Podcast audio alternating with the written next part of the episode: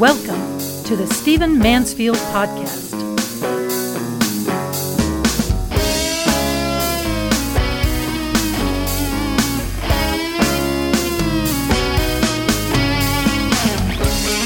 Well, welcome to the Stephen Mansfield Podcast. As you may be able to hear in the background, we've got lots of construction noise around our studios in Nashville, Tennessee.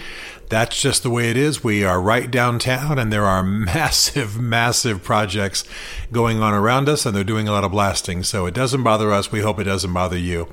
I want to step out on a limb in this podcast and talk about in a moment what I expect is going to happen in the current presidential race. As I sit here right now, on the 22nd of June, 2020, Republicans are in pretty bad shape, and the presidential fortunes of Donald Trump are in pretty bad shape. He just attempted a rally in Tulsa, Oklahoma, my old stomping grounds, and it did not necessarily go well. He was his own bombastic self for 2 hours and wowed the crowd. But as we are famously hearing on the news these days, the stadium was not full. They made the tickets available for sale nationwide, and a lot of Trump's opposition bought those tickets and then, of course, did not show up. A lot of folks out front who showed up to support the president went home when they saw the protesters, did not want to have to brave the protesters who provided an intimidation factor. And so you had almost the entire upper tier of this Bach Arena in Tulsa as pretty much empty. And so blue seats were available, which, of course, only added to, the symbolism, given that blue is the Democrat color and red is the Republican color when you're talking about blue versus red states. In addition to that, a Supreme Court ruling came down here, the majority opinion written by Justice Gorsuch, a Trump appointee, which included gender issues under employment protections so that now a transgender or a gay person cannot be quote-unquote discriminated against in employment matters. And so therefore, you have a ruling that most conservatives, most Republicans, certainly most evangelicals would not want to have actually taking place. And again, I want to say majority opinion written by Justice Gorsuch, a Trump appointee. So we are looking at some flagging fortunes for Republicans. They are divided on the floor. Trump has not seemed very strong and effective when it comes to answering coronavirus. He has not seemed very strong and effective in dealing with the street violence. In fact, he's actually seemed rather odd with the entire Lafayette Park extravaganza. And these are not my evaluations, by the way. These are what the national polls are showing. And so, as a result, Republican, GOP, Trumpian fortunes are flagging. So a lot of people who listen to this podcast and whom I hang with and talk with and get a bite with and talk politics are saying, Mansfield, out with it. What do you think is going to happen? So I'm going to step out on a limb. I'm going to do something I've never done before. I'm going to try to predict what's going to happen in this election. Right now, Donald Trump in all the polls is losing to Joseph Biden. But I believe, and it's not because I'm a Trump supporter, because as I've said before, frustrating some of you, I'm an independent, and I will vote based on who's closest to my values when the time comes. But I will predict, I do believe that Donald Trump is going to win this next election. And the reason I believe that is, and I say this with kindness, I hope, in my voice, Joseph Biden is such an atrocious candidate. The fact is that Joseph Biden got his party's nomination relatively early. He did not have to deal with a lot of the hurly-burly that he will have to deal with. He is showing, and please God always keep me from ageism, because I will go there one day too. He is showing some weakness. He is showing some confusion on the air. He is showing some discombobulation. He is showing that he often doesn't know what state he's in. I'm not saying he's disoriented totally, but at the moment he can't remember what state he is in.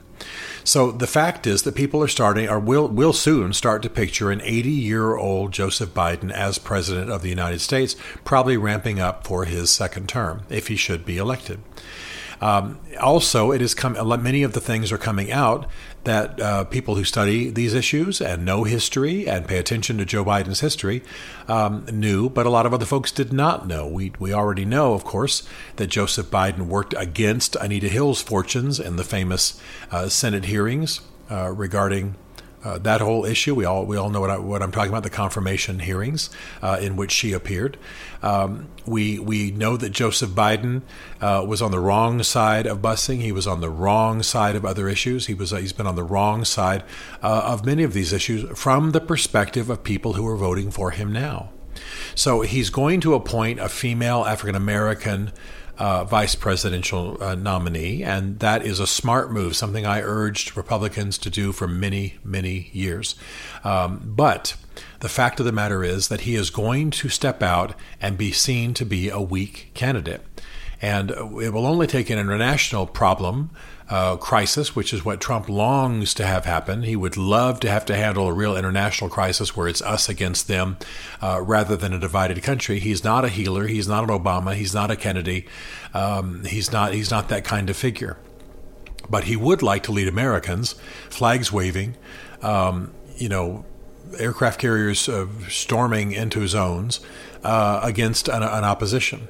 And there are some forces in the world who might just give him that opportunity.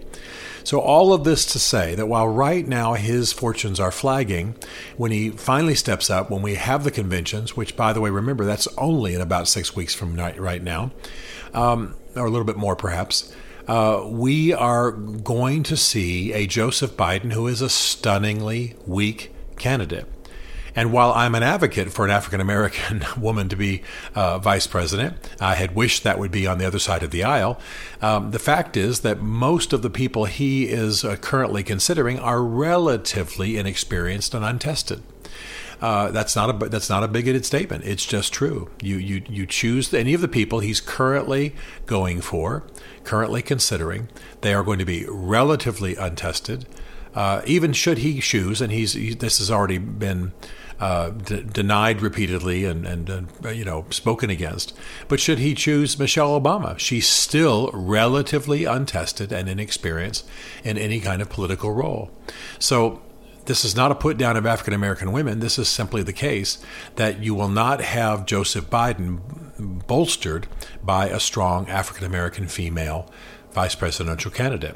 He's reaching to people who are relatively inexperienced because he believes they ought to be present in the national debate. That's actually honorable. It will not serve him well in the campaign.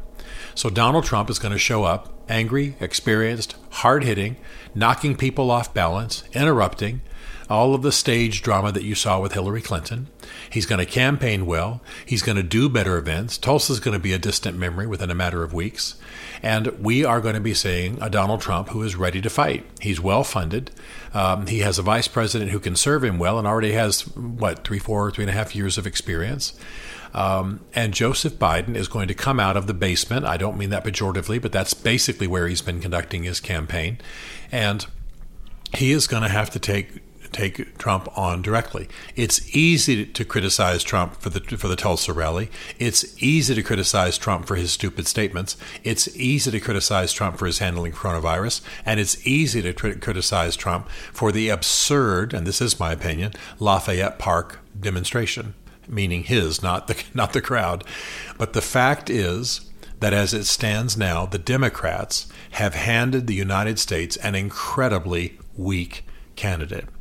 Joseph Biden, whatever his virtues, and I did an earlier podcast on this if you'd like to hear me comment on him more fully and maybe a bit more compassionately than I am now, Joseph Biden is a stunningly weak candidate. And Donald Trump, whatever his flaws, and God knows they are many, will chew him up in 1-to-1.